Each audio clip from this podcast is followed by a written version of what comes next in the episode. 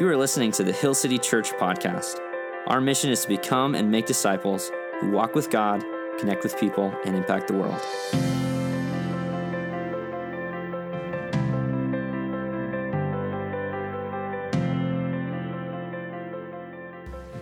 Morning, church. My name is Josh. I'm the lead pastor here, and I'm excited to continue our summer teaching series through the Sermon on the Mount. Today, we are looking at Jesus' vision for your sexuality. And uh, it's going to be another heavy one. And so I want to begin today with three disclaimers. Disclaimer number one today's sermon is rated PG 13. Some content may not be suitable for children under the age of 13. And uh, not rated R. I'm going to try my best not to be graphic or overly descriptive. I promise I don't have any visual aids up here on stage or anything like that. But generally, we, uh, you know, we love having kids in here, even if uh, your child starts crying in the middle of the sermon. I promise I don't mind anything like that. Uh, but today would be a good day if, uh, if you want to have your, your kid uh, use the awesome family ministries that we have, we have those available downstairs. Uh, second disclaimer kingdom sexuality is not the same thing as toxic purity culture.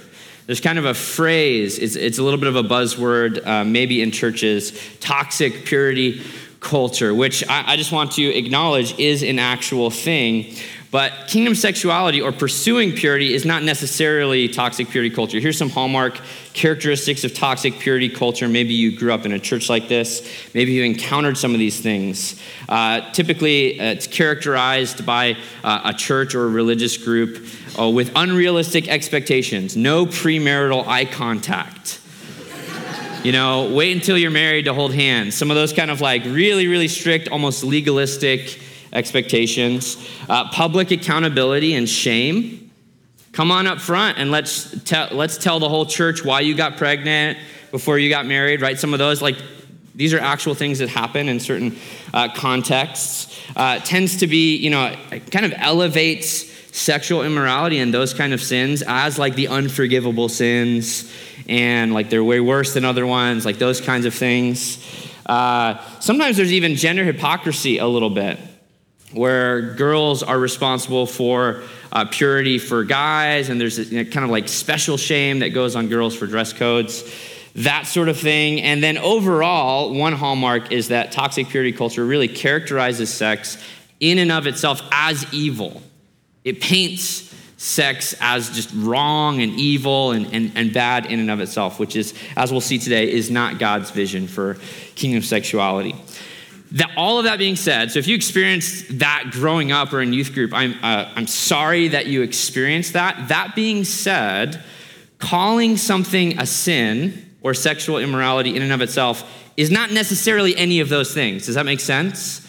So we can hold true to Jesus's very high standards for sexuality without calling it toxic purity culture. And it, one of the trends I see on the other side is people who did grow up in those circles, and, and they carry around a lot of pain and church hurt because of it. Preaching today, I do not believe to be toxic purity culture. I believe it to be clear teachings from the mouth of the Son of God. The third disclaimer is in the same sermon that Jesus says all of these difficult things we get in chapter 5. In chapter 7, the very same sermon, Jesus says, Judge not that you be not judged. And this informs us that Jesus is setting very high ethical standards for God's kingdom people. And we see that. And it's heavy and it's challenging. But the point for this is not to load you up with ammunition to judge your neighbor. It's not to load you up with, with hatred or self righteousness. It's actually to force us into a position where we examine ourselves. Look at the log in your own eye. So today, and, and that's one of the things that we do as people is we try to get out of being guilty by thinking through teachings like the one today and, and how everyone else is more guilty than we are or they're worse off than we are. And we judge, and by doing so, we actually avoid what the Holy Spirit is trying to do in convicting ourselves. So today is about self examination, not ammunition. Does that make sense? Not ammunition. With those disclaimers, let's jump into Jesus' is teaching. And I'm short on time, a lot of content. We're actually looking at the next two sayings of Jesus one on uh, lust and one on divorce. So it's going to be a lot of content today. I'm going to be talking fast. I promise we'll get to the grace and the gospel at the end. Matthew chapter 5, verse 27. You have heard that it was said, You shall not commit adultery. But I say to you, that everyone who looks at a woman with lustful intent has already committed adultery with her in his heart. So here we have the next commandment. This is a quotation from Exodus chapter 20. It's the commandment that comes immediately following. Jews were concerned about adultery. They knew it was wrong. It's kind of the obvious, evident evil. It's marital unfaithfulness. But primarily, most rabbis would be concerned about adultery not for the sexual impurity, but because it's stealing. Does that make sense? Well, you don't want to commit adultery because you're stealing someone else's spouse, you know? And that's a problem. You don't want to steal. Jesus obviously is more concerned with the impurity aspect of, uh, uh, of, of, adultery than he is with stealing. Now we know that stealing is also wrong, and you know that's that is also a reason why you shouldn't commit adultery. Uh, but what we have to remember about sex and marriage is that God created both of those things. And that means that God actually can set the rules on what is permissible and what is not. Uh, and yet, for so many people, we kind of think, you know, what does God have to say about this? This is kind of for me to decide. This is my thing. This is, you know, my parameters. Levi Lusko, Pastor Levi Lusko says it really well. Sex is God given, which means it should be God governed. I think that's really helpful. Uh, all teaching around kingdom sexuality goes back to Genesis chapter 2, God creating male and female for this one flesh marriage, this one flesh union. And the reason why this topic, sex, sexuality, and marriage, is so important is not because sex is evil, but because sex is powerful. I'm going to show you a picture uh, from a youth event. In youth ministry, uh, I used to preach every February a month long series on sex, dating, and marriage. And uh, this is from an event in Portland. So think about just like that cultural context. Uh, I was flown out to do a talk to a bunch of Portland students, high schoolers, about sexuality. And uh, I had a blender on stage. And uh, the reason why I use that, it's my favorite out of all the sermons I've ever done to students about sexuality is my favorite visual. I, I said I didn't have a visual aid. Technically, that's true, but I have a picture of one. is, uh, is a blender. Because a blender, we know, is a blender a weapon? No, it's not. As a blender, like when you think of like something that's super dangerous, do we think of like smoothies? You know, no, we don't. But a blender is incredibly powerful, and all powerful things need instructions. All powerful things need instructions. And so I, I, explain that. I actually read, not from the Bible, I read from the instruction manual for a Vitamix. And I'm like reading, like, it says you're not supposed to remove the lid while operating and don't touch the blades because they're really sharp. And then I say, so now having read all of that, what if I just broke the rules? And I have it plugged in on stage and I take the lid off and I start like pressing the button and kids are like, what are you doing, right? You'd think I was, you know, waving a, a, gun in the air. And then what I do is I stick my hand in, and I know, because like, you know, I'm like two inches away from the blade, but they can't see it, right? So I'm sticking my hand like, ah, this is crazy. And this kid, no joke, from the back of the room screams, Have you lost your mind? and uh, that's the second best visual aid I've ever used in a sermon, is the blender.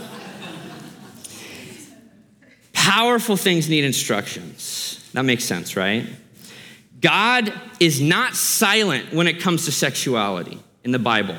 There are so many teachings, Old Testament and New Testament, when it comes to parameters, boundaries, keep the lid on while operating, don't touch the blade. Like, there's very clear instructions in Scripture. Not because sex is evil and we should view it as evil, but because sex is incredibly powerful. Would you believe me if I told you it was more powerful than a blender?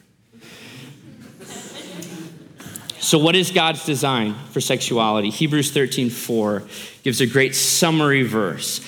Let marriage be held in honor among all, and let the marriage bed be undefiled. Or we could say, let the marriage bed be kept holy. For God will judge the sexually immoral and the adulterous.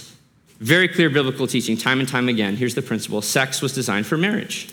That is the only context that sex is designed by God for. And marriage, biblically speaking, time and time again, is defined as a one flesh, lifelong covenant union between a man and a woman. That's going to come up in a little bit, but that's clear biblical teaching. And I know it's Pride Month. I promise you, this is not a reactionary sermon. This is a, we're going through the Sermon on the Mount. That is, uh, we hold to the historically Christian perspective of marriage. So, sex is designed for marriage. Marriage is a lifelong covenant union between a man and a woman. C.S. Lewis, in his book Mere Christianity, talks about it like this The inventor, notice the language, the inventor of the human machine. Who gets to write the instruction manual for a blender?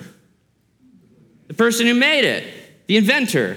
Who gets to write the instruction manual for sex?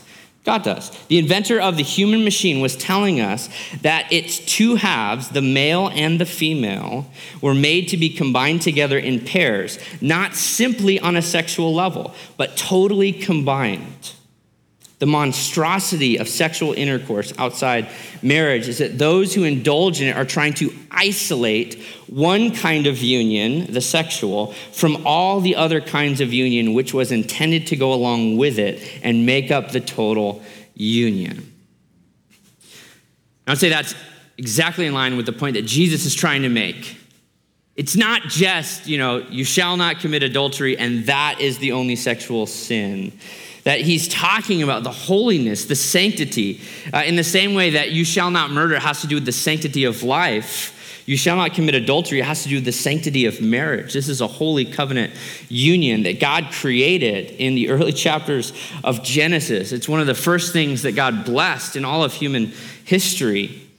And so there's two clear uh, sins that go along with that, that, that that show up in the text. The first one is adultery, and the second one is lust. Adultery, we already talked about, it's marital unfaithfulness, cheating on your spouse, and it's obvious and it's evident, right? And then the second one, similar to Jesus' teaching on anger and murder, is not so evident. How can you tell if someone is lusting, right? Only God can see that. There's this internal sin behind the sin, there's this heart posture. Uh, and it's the, it's the thoughts of sexual immorality. It's the fantasies, and it's hidden, but it's known to God. And Jesus, once again, is giving us a range. You have the obvious and the evident, right? And, and no one can really debate that this one is wrong. And then you have this even thinking about it, even, you know, the, the posture of your heart. Now, we have to clarify when it comes to lust is this idea of what's the difference between a temptation and a sin. Have you ever wondered that? You know, did I accidentally just lust, right? And you're trying to fight it, and this is an incredibly sensitive topic, I understand. But, but to me, the illustration I like to use is we have a no soliciting sign on our house. Maybe you don't, that's totally fine. We get a ton of solicitors at our house. Even with that no soliciting sign, it's like seriously like people knocking on the door do you need pest control and like the dogs bark and it wakes up my children and i'm like please there's a reason why we have this sign anyways you can do everything you want to try and prevent someone from being a door to door salesman and knocking on your door, but you cannot fully prevent that from happening, can you? However, you can refuse to open the door. You can open the door, find out it's not your neighbor, it's someone who's trying to sell you something, and say, I'm sorry, and close the door. Or you can open the door and say, Come on in and entertain them. And it's the same way I believe with when it comes to desires or thoughts or sometimes even temptations. Is you cannot always prevent that post from showing up on your social media feed. You cannot always like I thought I read the reviews for this movie and you're in the theater and you're like, "What?" You know? You can't always prevent even a thought or a temptation from coming into your mind or a glance, but you can entertain it. You can welcome it you can dwell on it. The word that Jesus uses for look is the Greek word blepo, and it means to look intently, to study something. So when Jesus is talking about looking at a woman with lust, or for you know, looking at a man with lust, right? Either way, when Jesus is talking about that, he's not talking about a passing thought. he's talking about a fixation or entertaining the idea. Does that help clarify that? So, what else, just for clarity, I'm going to be crystal clear today, what else fits within that range? If you have adultery on the one hand and lust on the other end, what else fits within that range of sexual sins? Because for some people, you might say, well, I haven't committed adultery and I, I feel like my thought life is pretty good. Well, what else fits within that? Let's run through a few. Premarital sex. This is a very common culturally acceptable sin, even within many church circles. It's just, well, we plan on getting married eventually, but we just want to live together for a few years and sleep together for a few years beforehand to make sure we are compatible. That is sexual immorality. And if you're in one of those situations, not to heap guilt or shame on you, but scripturally speaking, if you want to embody this kingdom sexual ethic, you have two options stop sleeping together, probably move out if you're, if you're cohabitating, uh, and get married down the road, or get married like tomorrow those are your two options. Uh, hookup culture. Hookup culture essentially views sex as a recreational activity for adults. You're a kid, you go bowling, you have water balloon fights, you're an adult, you go and sleep around, right? It's hookup culture. That is like the definition of isolating the sexual union apart from the holiness of the marriage covenant. And that is a sexual sin. Uh, another one is homosexuality. And one I talked about this goes against God's definition, which Jesus affirms in Matthew 19, we'll look at in a few moments, that marriage is designed by God as a covenant relationship between a, a man and a woman. Once again, I just want to reiterate those, those comments about lust, is there's a difference between, you know, we could say practicing homosexuality, acting on it, or experiencing same-sex attraction or being you know just saying I, am a gay christian something like that. The reality is there are a few options for someone who uh, identifies as gay and experiences that. Lifelong celibacy is one. I know this isn't a comfortable thing to talk about right? Lifelong celibacy is one uh, for some, they opt towards mixed orientation marriages. I don't know if I would necessarily advise that, but that's where one spouse is straight and the other one is gay, and they just acknowledge Listen, I know I don't experience a natural attraction towards this person, but I do want to have lifelong companionship in a family. It does get messy when that family then, you know, if there is unfaithfulness later on down the road and there's kids involved. So that's why that's a little bit uh, more sketchy there. Or for some people, uh, God actually just does a work in changing the desires of their heart and like to leave that on the table. It doesn't happen for everyone, and so we can't just advise that 100% of the time, but it, it does happen. And I, I like I have uh, students that, that were in youth ministry who've experienced that same kind of thing. So, uh, the next one is pornography. That's watching sex, watching people have sex. Uh, it doesn't have to necessarily just be internet pornography, it could be TV shows uh, or movies, incredibly pornographic. Also, books. Like, there, it's not even just watching, it's like things that are erotic, that sort of thing. Uh, it's, I, I, once again, isolating sexual pleasure outside of marriage. Masturbation goes right alongside that is sexual gratification turned inward, sex with yourself, essentially. And then there's the list, unfortunately, the long list of illegal sexual activities, which I don't think we need to go over every single one, but our culture is incredibly permissive, right? The sexual revolution of the 1960s and 70s. And if our culture even has laws against things like prostitution, human trafficking, bestiality, bestiality, you name it, right? There's a lot, there's a long list, then we can f- safely assume that it's also uh, sexual immorality in God's eyes. Culture says, here's the cultural standard for sexuality as long as there's consent. Consent is the key word, uh, right? So, in the world's eyes, things like rape and sexual abuse are you know, clearly evident evil, and uh, Jesus is right along with that. But the word consent there is kind of the only guideline. And even that guideline sometimes is blurred, if we were to be honest. But clear biblical teaching affirmed by Jesus is Jesus being more permissive in the Sermon on the Mount or more strict? He's being clearly more strict than even the Jewish understanding towards sexuality. And we have to own that as followers of Jesus if you want to be obedient to Christ and embody his kingdom sexual ethic. And the point of this, and running through that list, once again, is it ammunition for you to use against someone? No, it's self examination. And it's at this point that we realize we've all sinned and fallen short of the glory of God. If even the thoughts and desires of your heart are under the microscope, who of us is righteous, right? That's what Jesus is getting at. So, what do we do about sexual immorality? Well, if you had trouble with the last couple verses, let's look at the next two. and if your right eye causes you to sin, tear it out, throw it away. For it is better that you lose one of your members than that your whole body be thrown into hell. And if your right hand causes you to sin, cut it off and throw it away. For it is better to lose one of your members than that your whole body go into hell. Extremely strict teaching on sexual immorality. Jesus is obviously, just for clarity, using hyperbolic language. These are extreme, exaggerating examples. He does not expect you to gouge out, to actually gouge out your eyes or cut off your hands. Uh, Origen was an early church leader who castrated himself because he over literalized this text. And the irony of that is, even if you gouge out your eyes, you still have your mind. You can still imagine something in your. Does that make sense? And uh, so we have to be clear about that. D.A. Carson says it like this Here's what Jesus is getting at. We need to take, like, this is an extreme thing. We need to take extreme measures to fight against sexual immorality because it's powerful.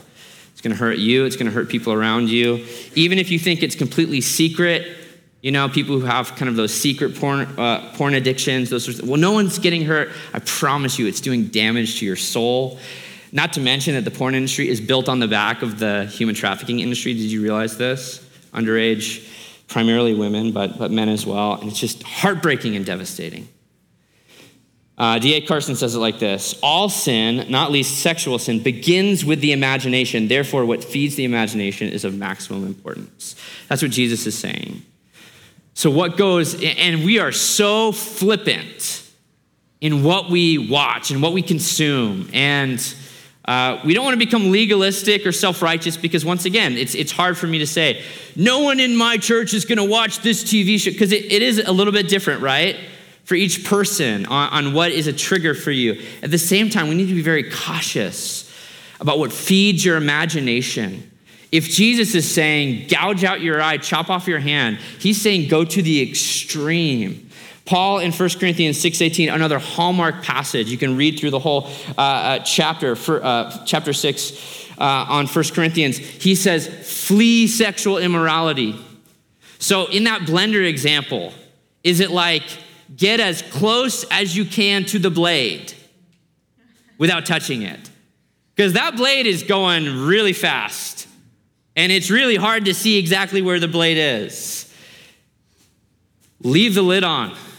Back away from the blender. Use one of those little mashing sticks if you need to make a smoothie. Get as far away from it. Flee sexual immorality. So, what is it going to take for us, church? Here's the practice cut lust out of your life. What's it going to take? That's what Jesus' point is. It's not literally cut your hand, cut your eye. The eye is the primary mode for lust, for that visualization piece. The hand is the primary mode where uh, the beginning of adultery, right? Physical touch, all of that sort of stuff, right? So that's why Jesus uses those two things. Sex is a imaginative and a physical thing. What's it going to take for you? Examine yourself to cut lust out of your life. Are there apps on your phone right now before the end of service you need to delete? Delete it. Delete it. Are there relationships? Is there a relationship in your life that you run to? Is it toxic? Do you need to break up with a person? Do you need to put boundaries on your dating relationship? Not no premarital eye contact, but you need to avoid certain situations with, with that person. Uh, are there certain TV shows or movies that you're dying to see the season finale, but you know every time you watch it, you go to sleep that night with lust in your heart?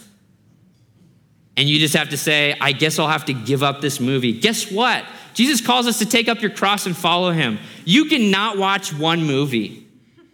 You can. Are there certain social media accounts that you need to unfollow? You're like, this is just not good. And I know we were friends in high school, but this person just posts like the most ridiculously over, semi pornographic content every single day. You can still be friends with that person without following them on social media. Is there accountability that you need in your life? A men's group, a women's group? Is there accountability software you need to download? on your computer or on your phone, or in some just severe cases, you need to sign up for Celebrate Recovery, which not only has alcohol and drug recovery programs, but sex addiction recovery programs as well. Whatever you cut out, for the sake of cutting out lust, I want to assure you it is worth it. Jesus here uh, refers to the negative. It'd be better to cut that stuff out than to, to, to keep worshiping sex or sexual pleasure or gratification than for your whole body to be thrown into hell. That's Jesus' teaching here very clearly. But earlier, he says it in the positive sense when he talks about persecution, because let me assure you, you will not get popular if you embody Jesus' sexual ethic. I can just tell you that from my experience trying to follow Jesus in high school. You will not be popular. You may even get resistance. People may even call you names. People may assume that you're self righteous and judgmental, even if you're trying your best not to be. You're just trying to embody what Jesus has called you to in the area of sex. Someone might break up with you because they, they have expectations for you in a dating relationship that you wanting to hold the line and you're not willing to, you're not willing to compromise. But check this out in Matthew 5 12, Jesus says, the, the positive side is rejoice and be glad, for your reward is great in heaven. In Matthew 6, Jesus talks about righteousness being seen by God even when it's not seen by people. And he says, Your heavenly Father rewards even what is done in secret. And I can tell you, I can tell you that, that you won't be popular, but you will be rewarded and favored by God. And God blesses those who are faithful to Him in these ways. That's lust. Let's continue through the second saying of Jesus about divorce.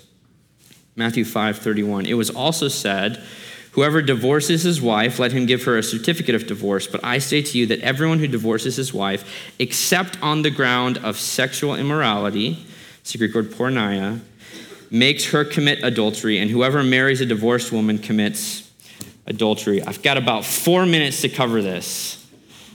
Uh, the Old Testament teaching, if you're taking notes, that Jesus is referencing is Deuteronomy chapter 24, verses 1 through 4. It's a situation that Moses gives where it's this idea of uh, a woman is married to a man, he divorces her, she marries another man, he divorces her.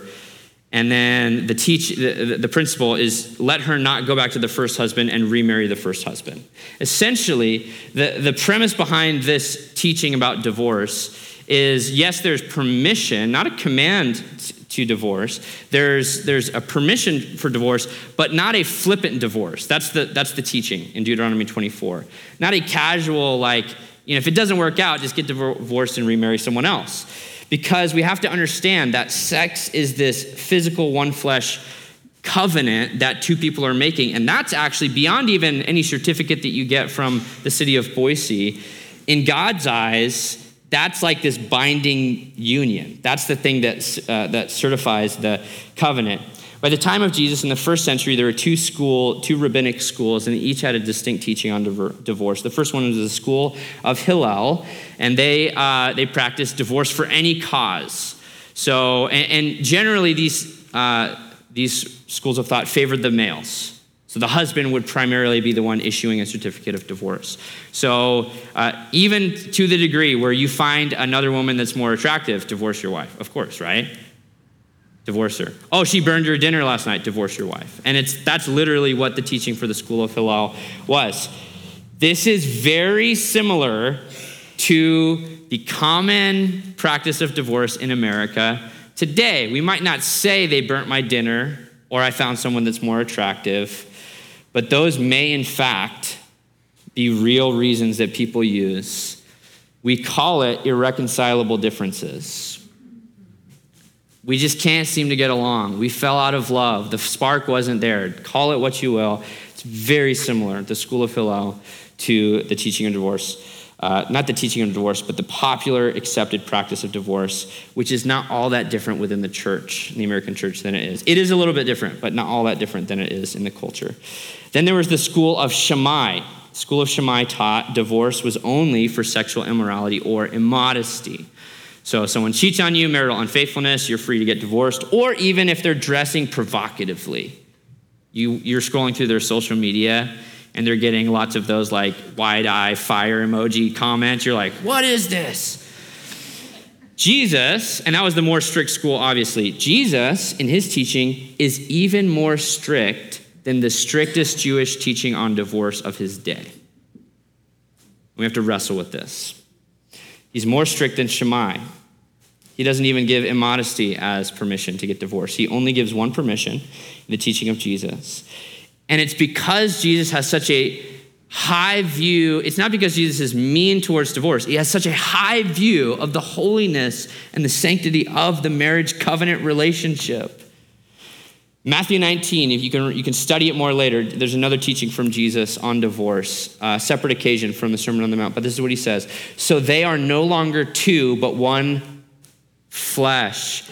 He's not saying on paper they're married, he's saying in, in flesh they're married.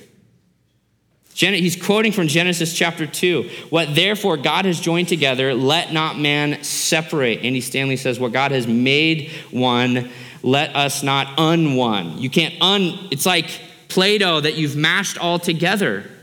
Have you ever tried to do that? Two different colors of Play Doh and they're mashed all, that's another visual aid, sorry. But it's, you can't, you can chop it in half, but there's bits of each one that are still on the other one. It's it, sex is not just flesh deep, it's deeper, it's soul deep. Jesus, and then they said to him, Why then did Moses command one? To, notice the language. Did Moses command people to get divorced? No, they, he didn't. To give a certificate of divorce and to send her away. He said, Because of your hardness of heart. Moses, not, not commanded, everyone say it, Moses allowed. So there's an allowance in the law for you to divorce your wives. But from the beginning, it was not so. So divorce is not God's intention for marriage. Here's God's intention for marriage marriage is for better or for worse. For richer or for poorer, in sickness and in health, until death do us part. Every single couple that I officiate a wedding, I read them this statement. And I say, Are you ready for that with this person? And if they say no, I am not officiating that wedding. In the wedding ceremony, every single wedding ceremony I officiate, I read this statement and I say, one last, one last, are you ready for this statement? Marriage, other than your commitment to Christ, marriage is the most holy, most binding, highest covenant relationship that two people can enter into. It is the most intimate and deep and personal and connected and two different colors of Play Doh mashed together kind of relationship that a human being can enter into. Marriage is covenant, not casual. Marriage is covenant. Everyone say covenant. It's covenant, not casual and we need to treat it as such.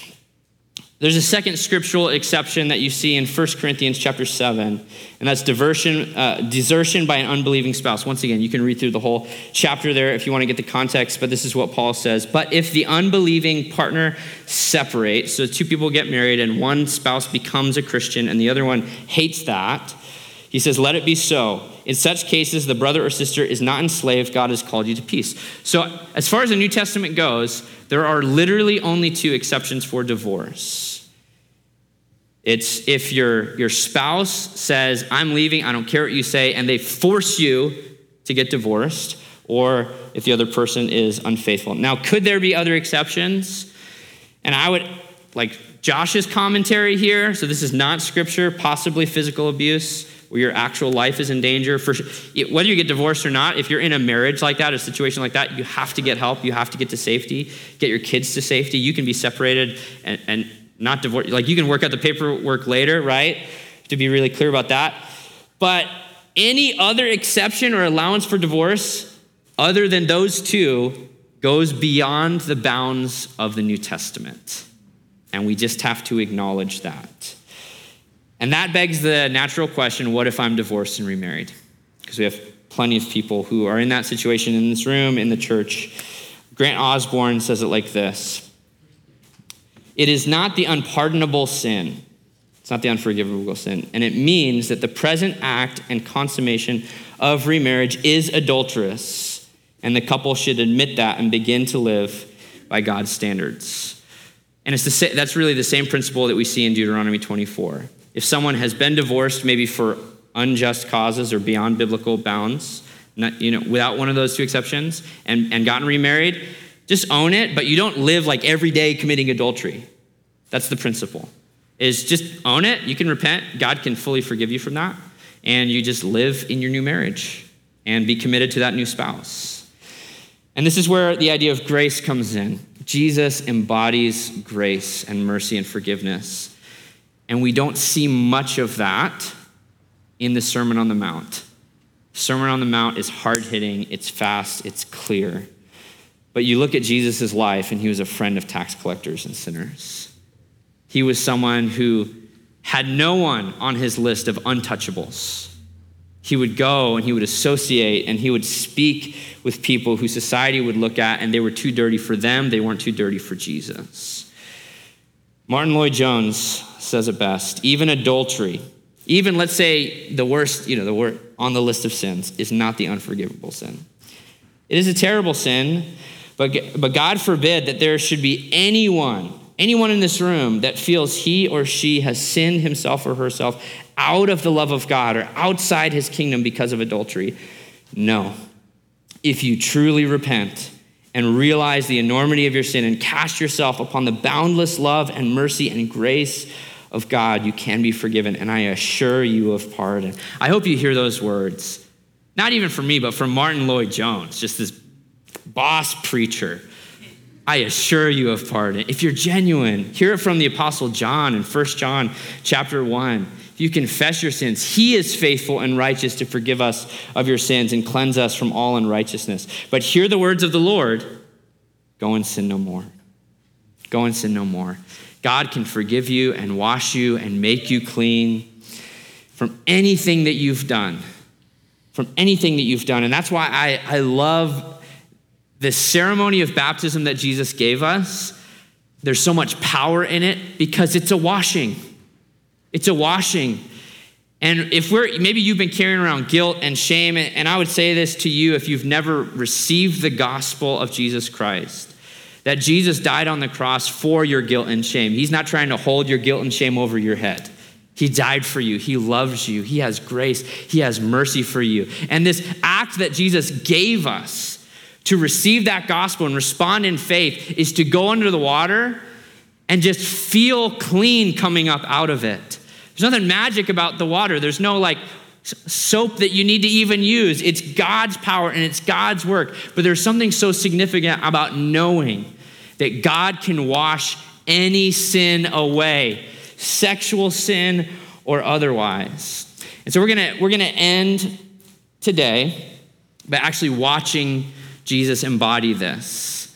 Uh, we're going to watch a Vantage video. Uh, it's the story of the sinful woman from Luke chapter 7. It's one of the many times that Jesus interacts with someone who is caught up in sexual immorality.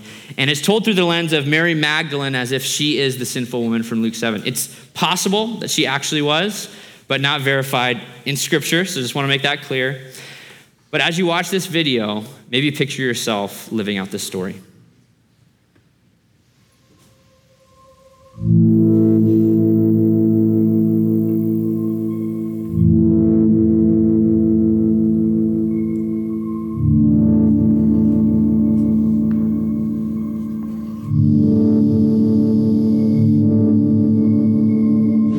You could say I've always been a daddy's girl. Ever since I was a child, all I wanted to do was catch my father's eye or just hear him say, I love you. Sometimes I would purposely like get in trouble or pick fights just to like get his attention. The problem is my dad, he never wanted a girl. And I can't really blame him because girls around here are no better than property. Something to keep you warm at night, something that makes meals. And that's about it. and after a while, you start to feel like something's wrong with you. I don't know, like I was something to be ashamed of. So instead of uh, growing up, all the trips we would have gone on together, and no matter how hard I tried, I just I could not be what he wanted me to be. And I just kind of got to the point where it was like, whatever, you know, if I can't win this man's love and affection, I'll go find it somewhere else. And pretty early on, I discovered that if I wore my clothes a certain way, I could catch men's eyes. I would flirt with them and they would say all these nice things to me, and it felt good. And so I made a living out of it. Men would come and see me when they were lonely or when they were fighting with their wives. And for a moment, I was the hero. You know, I was like the. But no matter how many men walked through my doors, I always felt empty again when they left. I mean, once they were finished with me, they didn't really have any more nice things to say. And I just started to think there were no good men left in the world.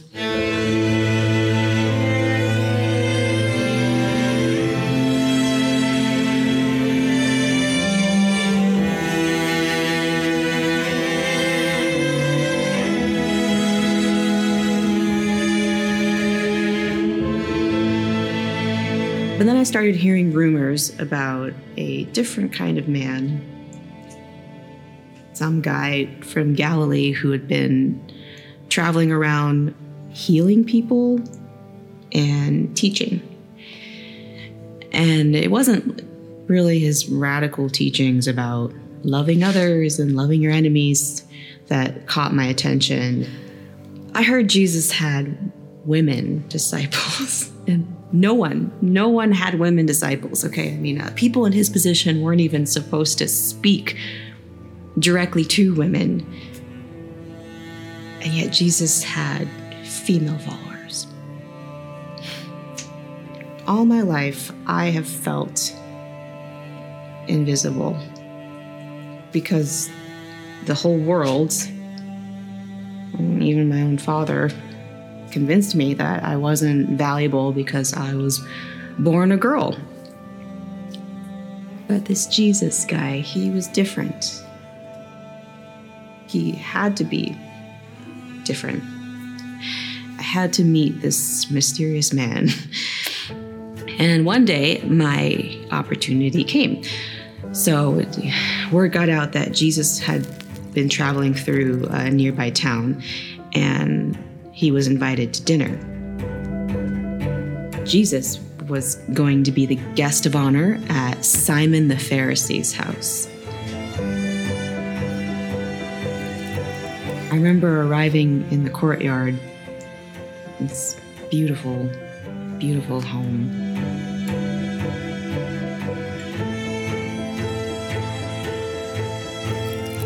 There was this lovely table, and there were couches all around, and you know Simon and his friends are lounging on the furniture, and just being prestigious and drawing attention to themselves. And I was just like, why am I here?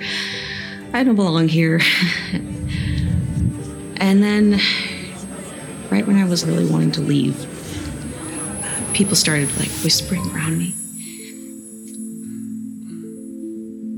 And then this gap formed in the crowd. And in walks Jesus. And it was really strange because he didn't make a scene. He just slipped in quietly and sat down. And what was even stranger was Simon's reaction to Jesus.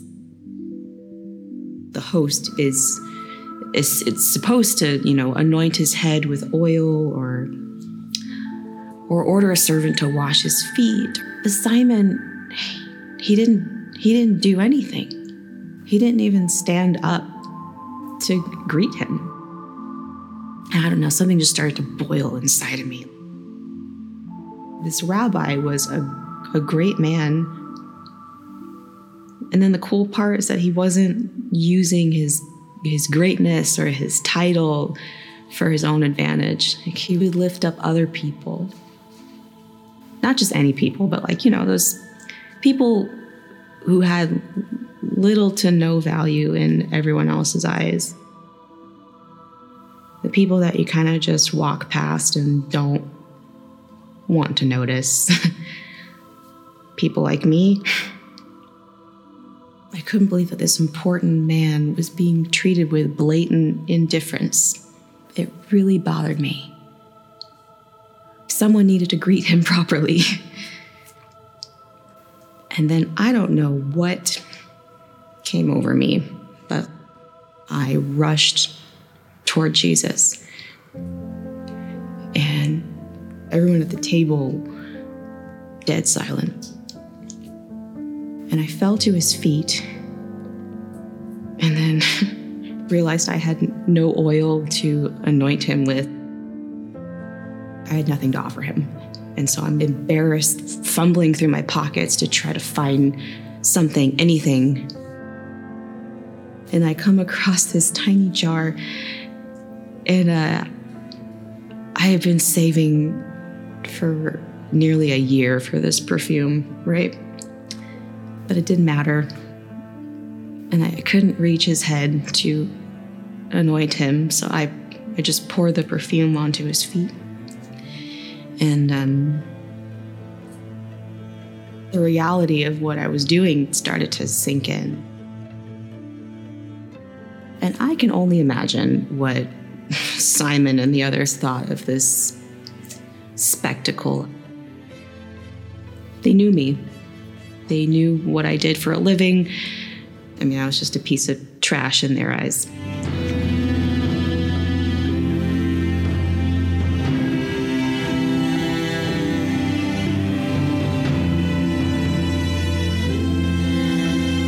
I just I just broke and my my tears started to fall onto his feet.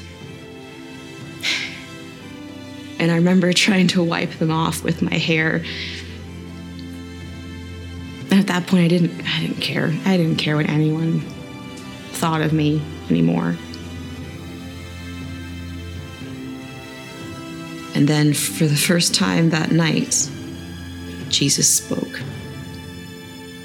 And he said, Simon, I have something to tell you.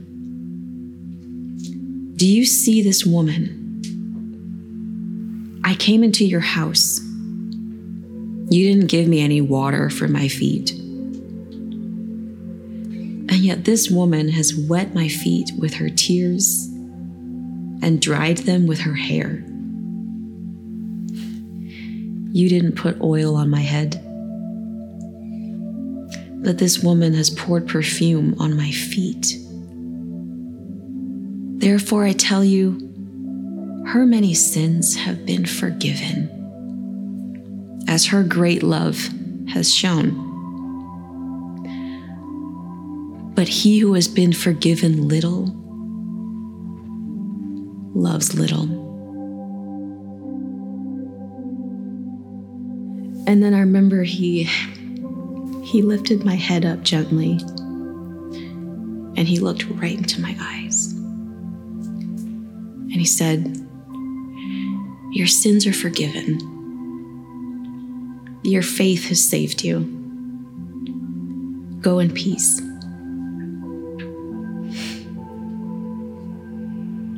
Go in peace. The way he was looking at me was like um, the way I had always wished my father had looked at me.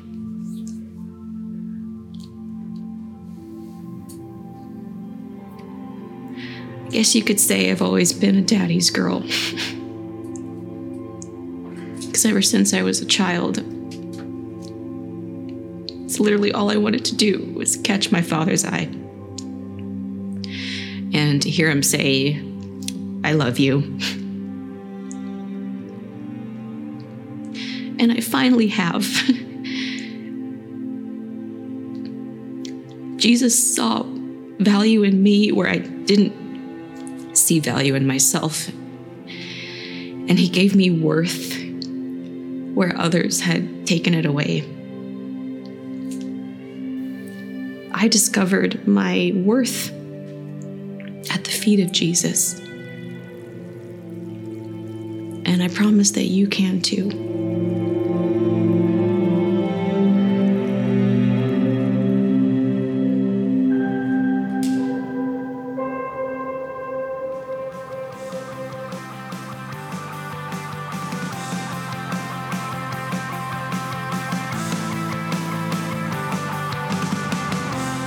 For tuning in to the Hill City Church podcast. You can find out more about our church at hillcityboise.org. Follow us on Instagram and Facebook at Hill City Boise. We hope this teaching has encouraged you and helps you follow Jesus with everything.